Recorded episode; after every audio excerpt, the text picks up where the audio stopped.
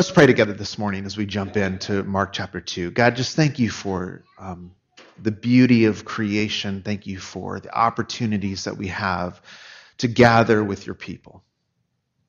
Thank you for the, the things that you're doing in us and around us. We thank you for your love. We thank you for um, your Son, Jesus Christ, who reconciled us to himself, to yourself. And God, as we open up your word for just a few minutes this morning, we just pray that you would speak to us in just a powerful way. That your words would be alive, that your words would be active, that they would transform and mold our hearts, even for a few minutes this morning. So just thank you for the things you're doing. We love you in Jesus' name. Amen. So I don't know if you've ever had a, um, a, a, situation in your life where there has been a relational intersection that you're so thankful for. You ever had that point where you, somebody who came into your life, maybe it's your spouse, a friend, who came in at the perfect time? Well, I was in seventh grade, and uh, I still remember um, the the first kind of intersection with my youth pastor. In fact, um, I, I, remember being a seventh grader and him coming up to me one day and said, "Hey, let's um, let's let's go hang out for a little bit." And so a couple days later, he ended up picking me up and we sat down in a restaurant. I still remember that we're sitting in Pizza Hut in uh, Vancouver, Washington, and I'm sitting across from him and Danny, who's my friend, was sitting next to me. And, and my youth pastor begins to tell me, he says, Hey, here's what I'd love to do. How about every week if I picked you up and we would hang out. We'll go to McDonald's, we'll go to the park, we can go shoot some baskets, and uh, what we'll do is we'll read the Bible together. And then eh, after we hang out a little bit, you just, you underline whatever that sticks out to you. You know, whatever stands out, whatever questions you have. And, and so I began to do that. And over the, the course of the next several months, every like Tuesday or Wednesday, I remember what the day was, he would come in this like youth pastor beater blue car up to my middle school and I would jump into it and he would whisk me off someplace and we'd go to McDonald's or we'd go to Pizza Hut or we'd go hang out at the park, go shoot baskets. And we began to just open up God's word together and he began to ask me questions about girls I had crushes on. He began to talk to me about issues I was having with my parents, began to talk about school and sports and all the things that were going on in my life. But one of the things he did that was so profound is we just opened up God's word together. We began to spend time in God's word and began to just dialogue and discuss what it meant for my life. In fact, I still remember uh, that was the first time in seventh grade that I read the entire Bible through. In fact, I still remember one Sunday when we were, um, I, I'm a competitive person, and so I wanted to win right? I wanted to be I wanted to beat him through the Old Testament because that was the the the, the allotted amount of reading we were going to do. And I still remember one Sunday where I'm in the minor prophets and I'm like I'm going to finish. So I sat down and read my Bible for like 7 or 8 hours underlining stuff. And I still remember I call him up and he's like, "Man, I'm in a meeting right now. Can you wait?" And I'm like, "Okay, call me back." And so he calls me back and he's like, "What's up?" And I said, "I finished." Yeah, and I was so excited. But it's interesting what happened is, is my, my love for God began to grow as I would spend time with him. And I look back at that moment, and there was an intersection, a collision that happened between him and between me that was so important. It was so vital in my life. And, and here's the beauty of the scriptures is God is in the business of intersecting stories. That God is in the business of people who are who are on a path somewhere where there is a collision point where God intersects them. And I love that Jesus does this so consistently in the scripture. You see these people who are living in such a way, and then there's this encounter with Jesus that radically transforms them. I think, I think one of the problems is, is that in those intersection moments, the big issue, the hinge is our failure, though, to respond. Like our failure in that intersection to respond to Him. In fact, I think about uh, in Luke chapter 19, there's this picture of the triumphal entry, right? You remember this? Where, where Jesus is coming in. He's in the tail end of you know his life where he's going to be executed and, and he's moving down. And you remember what the response of the people were? Right? They're saying, Hosanna, right? Blessed be the name of the Lord. And the disciples and the people were worshiping him. Do you remember the response of the Pharisees? You remember it all? They come up to Jesus and they're like, Jesus, do you see what your disciples are doing? Like you need to st- you need to rebuke them. You need to stop them. You remember Jesus' response? He says, if they don't, the rocks will respond.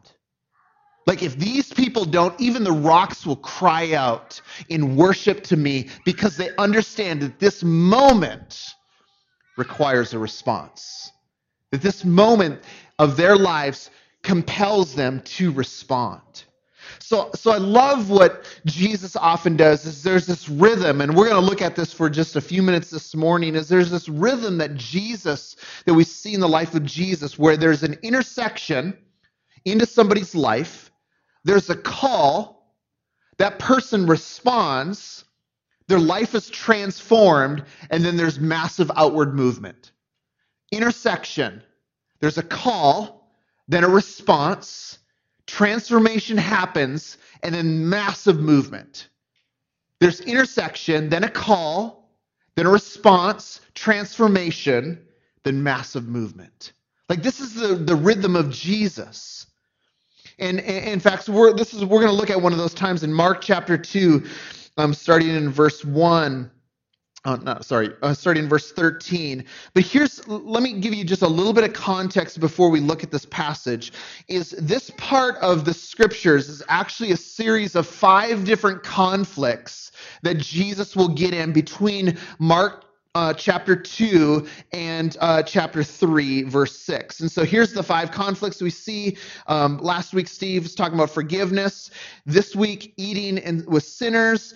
Um, the next section is talking about fasting. And then you see the conflict with the Pharisees of Sabbath. And there's a second conflict about the Sabbath. And then at that point, there is a decision to kill Jesus. And so in this section of Mark that you're going to be looking in over the next few weeks, there's actually five different conflict points points that are going on here. So look, let's look at the passage together. Mark chapter 2, starting um, in verse 13. When he went out again beside the sea, and all the crowd was coming to him, he was teaching them, and he passed by and saw Levi, son of Alphaeus, sitting in the tax booth. And when he stopped him, he said, Follow me. And he rose and followed him. And as he was reclining at his table's house, many tax collectors and sinners were reclining. And the Pharisees, when they saw that he was, that he was eating with sinners and tax collectors, said to his disciples, Why does he eat with sinners and tax collectors? And when Jesus heard this, he said to them, Who, um, For those who are well have no need of a physician but those who are sick, I came not to call the righteous, but the sinners. And so we're seeing the same rhythm, intersection, call, response, transformation, outward movement, even in the life of Levi. So let's talk about the intersection for just a few moments. So look at verse 14 again. And as he passed by, he saw Levi, son of Alphaeus, sitting at the tax booth. So here's Levi, right? And, and, and he is a tax collector in this time. Now, you might understand a little bit uh, hearing these words tax collector, you may not. So let me give you just a little bit of background of what's going on. So a tax collector in that time was not looked on favorably. Okay. In fact, here's what a, a tax collector was. Um, they were hired by the Roman government to tax uh, the people. And so Levi is one of those tax collectors. And now this is, you know, an issue because how many of you like your taxes being taken out? Anybody? Okay, I don't. It's not a great thing, right? But to, to, to like on top of that, so what would happen is, is the Roman government didn't really care like how much you collected as long as they got their slice of the pie. And so as a tax collector, you had authority from the Roman government to really charge whatever you wanted to. And so if the Roman government said, hey, I want $25 hypothetically from each person, you could charge 25 or 30 or 40 or 50 and then give the Roman government their $25 and then you would keep the rest. And so these tax collectors, they were basically skimming off the top of your money. And so they were actually stealing money from the people. They're often very wealthy, but they were looked on as being like crooks and thieves. And so people did not like tax collectors because they understood the culture, they understood what was going on. And so here is Levi sitting in his tax collector booth, doing his deal, collecting his taxes, and here walks by Jesus. Now, there was probably no intent on Levi when he got up in the morning, put his clothes on, and headed to his tax booth. There wasn't a thought in his mind of saying, man, there's something big that's going to happen today. But he was going about his day like any other day, and he's sitting in his tax booth, and, and lo and behold, Jesus walks by, and in that moment intersects his life. An intersection that would change his life forever. And this is what Jesus does. I mean, he is in the business of intersecting people. I think about like a, uh, the story in John chapter 5. Uh, the healing pool, right? So Jesus comes up and there's a guy who's been um, like for 38 years, he's been lame. And Jesus walks up to him and says, Do you want to be healed? And he looks at him like, Bro, do I want to be healed? The problem is, is nobody will get me into the pool first to be healed. And Jesus comes up and says, Here, why don't you just get up and walk and be healed? And he gets up and he walks and is healed.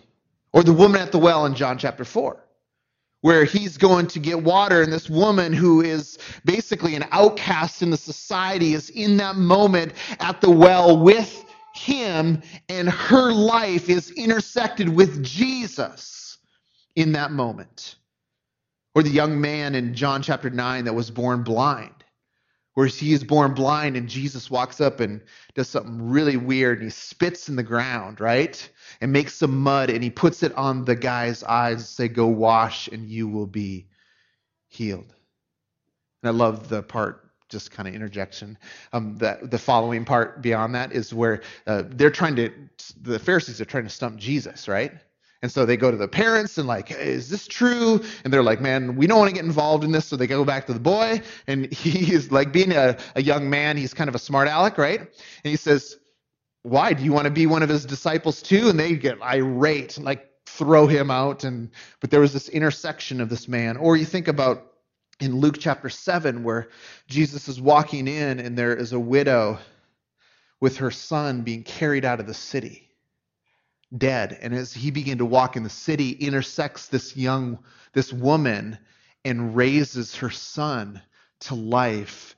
And her life is changed because of this intersection of Jesus. Man, we can think about stories in our own lives where Jesus has intersected people. It was fun this week getting ready for this because those are one of the thoughts that was coming to me, right? Like Jesus, thinking about the intersection of people's lives. I remember this one young guy, his name is John Weezy, and I remember John being a senior in high school. And John's life was radically intersected by Jesus, and he surrendered his life to Jesus. And John is now um, a, a pastor in Chicago because of that intersection. Or think about the story of my wife where at that moment where there was there was a point where Jesus intersected at this youth group event where she surrendered her life. Jesus is in the business of intersecting. But even beyond that intersecting, what he often does is there is a call. There's a call. Look at verse, um, the rest of verse 14. And so he's sitting in the tax booth, and he said to him, in verse 14 follow me. Follow me.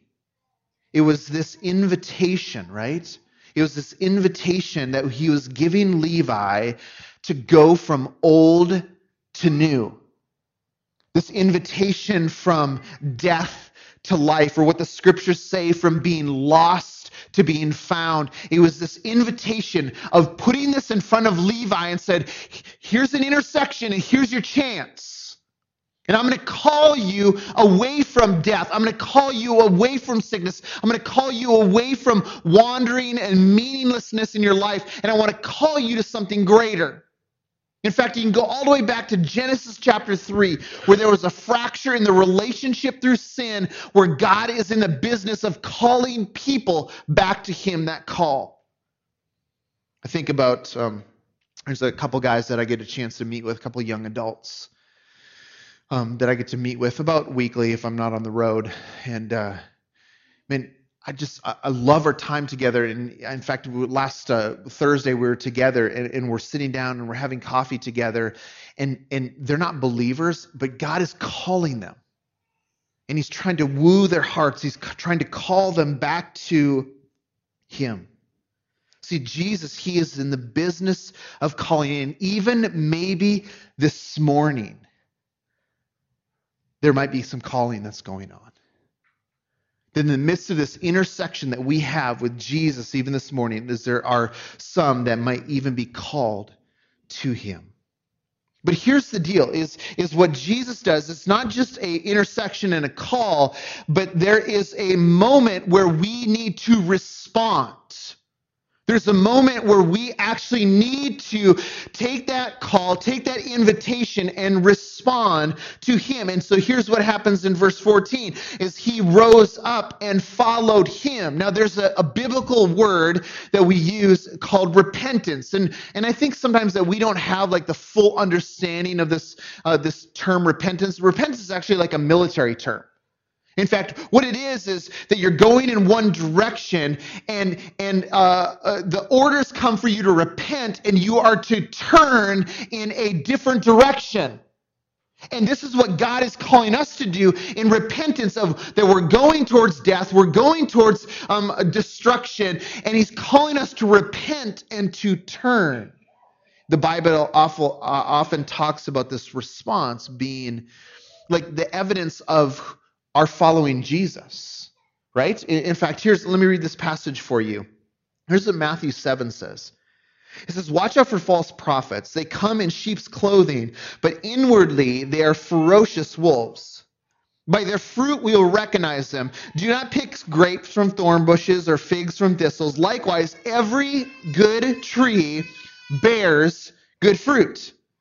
But every bad tree bears bad fruit. A good tree cannot bear bad fruit, and a bad tree cannot bear good fruit. And so, it, if, if you're a good tree, you bear good fruit. If you're an unhealthy tree, you bear unhealthy fruit. Every tree that does not bear fruit is cut down and thrown into fire. Thus, by their fruit, you will recognize them. So here's what the Bible says is response will be evident by the fruit in our lives. See, here's what we do. Here's what we do in like our American evangelical church culture is we have elevated like checking off a box or raising of a hand. Now, I'm not like dismissing that because those are legitimate ways that people come to know Christ. But here's the question is what's going to happen a year from them or 2 years from then?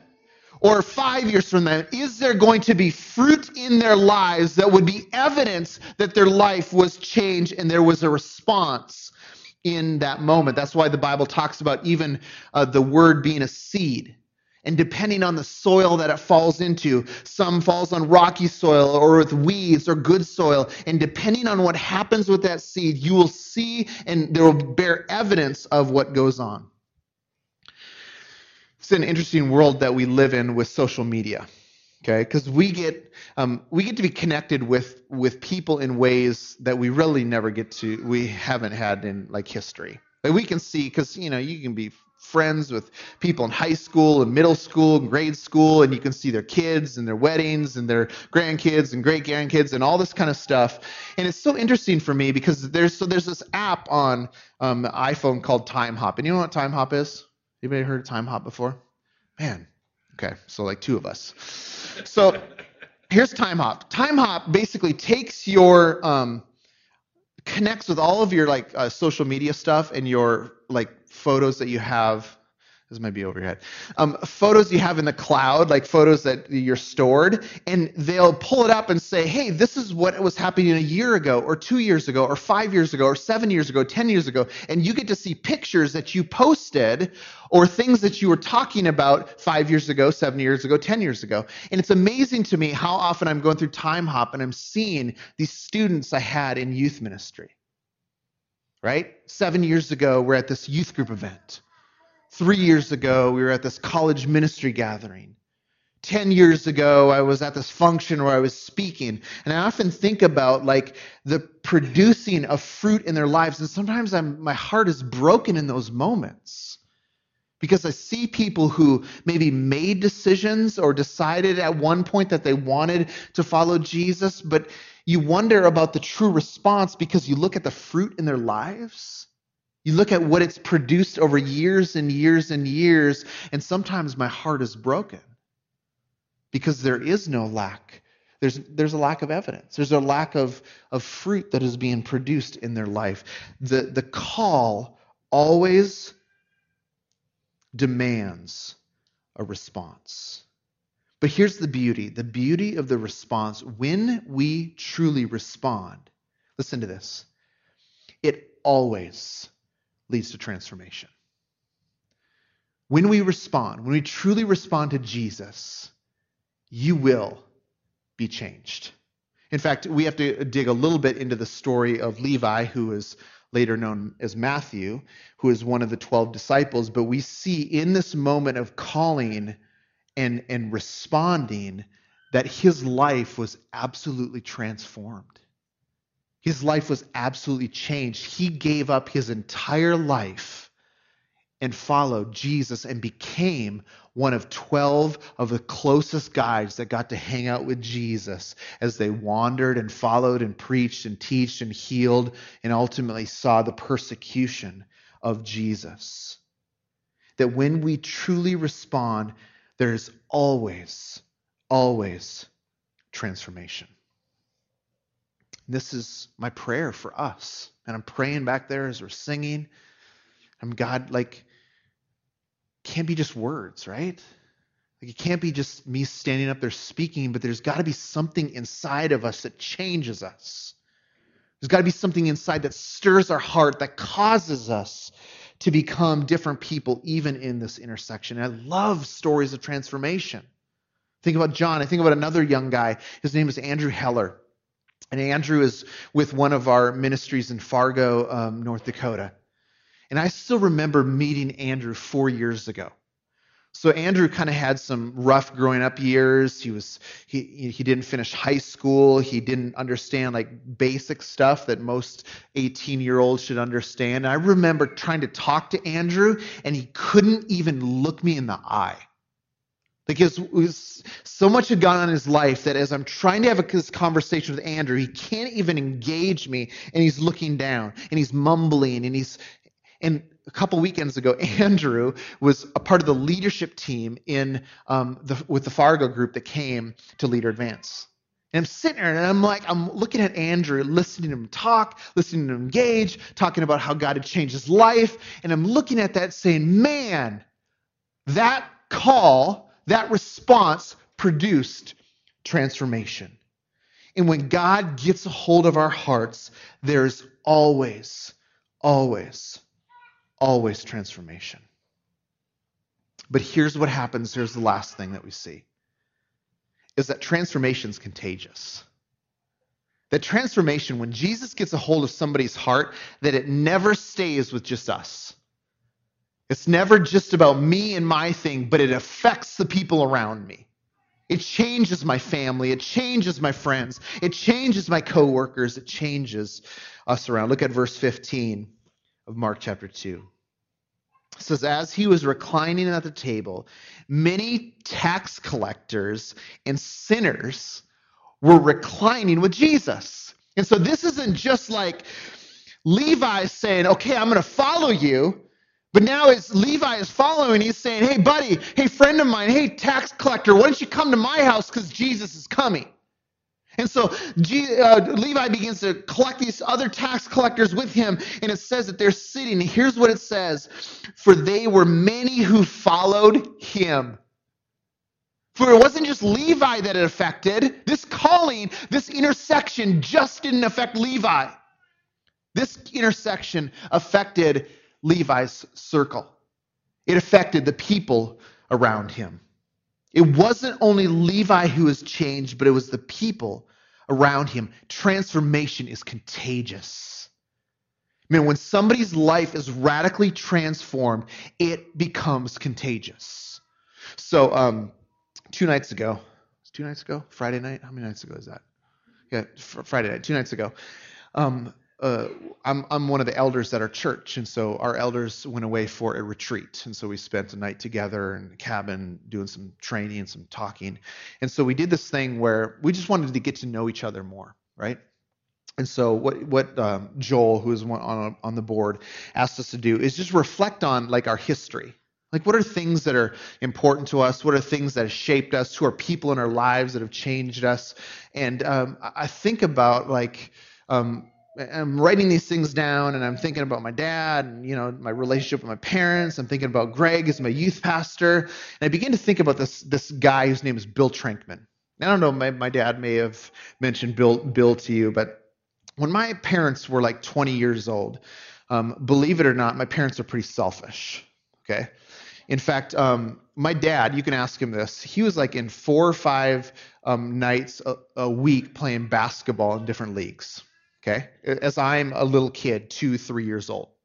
And so my parents end up moving out to Vancouver and getting involved with a ministry that was led by this guy. His name is Bill Trankman and they begin to understand for the first time what it looks like to parents and what it looks like to you know, do ministry and what it looks like to be missional and all these kind of things that is being invested into my parents' life. And I was sitting back writing on Friday night, thinking about the impact and the influence that Bill Trankman has had. You ever you ever heard uh, football fans like the coaching tree? You know, like Bill Parcells. like look at all the coaches that came because of him. Or Bill Walsh. Look at all the coaches that were, you know, that came from the Bill Walsh tree. And I was thinking about like the Bill Trankman tree. Think about people like my dad and Greg Carlson and Dan Hash who are in countries all over the world doing ministry. I think about like third generation people like me and fourth generation people like people that I've influenced and people that I've poured into. And I look and think about the, the power of transformation that it doesn't just affect us, but it always moves out as your life has changed. And this is a beauty of, for those of you who maybe are even um, struggling with like your kids, or you're struggling with your spouse. As, as God begins to change you, it will affect the people around you. It will change the people around you. As God begins to transform you, there's always movement out. So, what is this movement? And here's what Jesus says in verse 16. He says, And the scribes and the Pharisees, when they saw that he was eating with sinners and tax collectors, they said to his disciples, Why, why does he eat with tax collectors and sinners? And when Jesus heard this, he said to them, Those who are well have no need of a, of a physician, but those who are sick. I came not to call the righteous, but sinners. See, here's the deal is Jesus is in the business of intersecting lives. So let's let's take it out of the, the context of the scriptures and let's put it in the context of this room. Because here's the deal is Jesus is still in the business of intersecting lives. He's still in the business of, of people who are moving in one direction, coming in and radically intersecting them and completely changing their life. And so I can't even, uh, I even believe that even this morning there's a, a potential that Jesus wants to be the one to intersect with somebody's life here this morning. there might be somebody in this room that you have never surrendered your life to Jesus. I'm talking about like complete surrender. I'm not talking about like, yeah, I went to, I got baptized or I did confirmation or I, I went to church. I go to church every Sunday. I'm talking about like, has Jesus legitimately got a hold of your heart in such a way that compelled you to respond to Him that transform your life? And I believe that even this morning, Jesus may be intersecting some in this room. And so, my call and my plea for you is respond. Like, don't pass on the moment, don't pass on the opportunity, but respond to Jesus. Surrender your life to Jesus. Give your entire being to Jesus. But one of the things I also love is that um, Jesus is in the business of small intersections too, right? Like some of us, we've surrendered our lives to Jesus, but man, here's what Jesus does in my life: is there's still like small intersections. Like he'll get a hold of me, like you're stubborn, you're stubborn, you know, and and he wants he wants he wants that issue. He wants to intersect me and say, man, I want to continue to what, what the Bible calls sanctify you. I want to continue to change you. I want to continue to transform you. I want to continue to, for you to become the person, Andy, that I desire for you to be. And here's what I believe this morning is Jesus is still intersecting some others in here. There's small intersections where maybe this week God's trying to, to get it, your attention. He's brought people into your life. He's brought conversations with your spouse. He's brought different things with your kids where Jesus intersecting and saying, man, we, let's deal with this. Let, let's, let's have a response to this. Let me change this. Let me transform this. So it ultimately changes you. So the question for us is this morning, where, where is Jesus intersecting our lives? Where are the things that he's trying to intersect us with? For us to be changed by him. The beauty of Jesus is he's even intersecting in small ways. And I'm not going to go mm, like into this, but we can talk about us because you're probably tired of me talking about this. But like you think about a passage like 2 Corinthians chapter 5, right?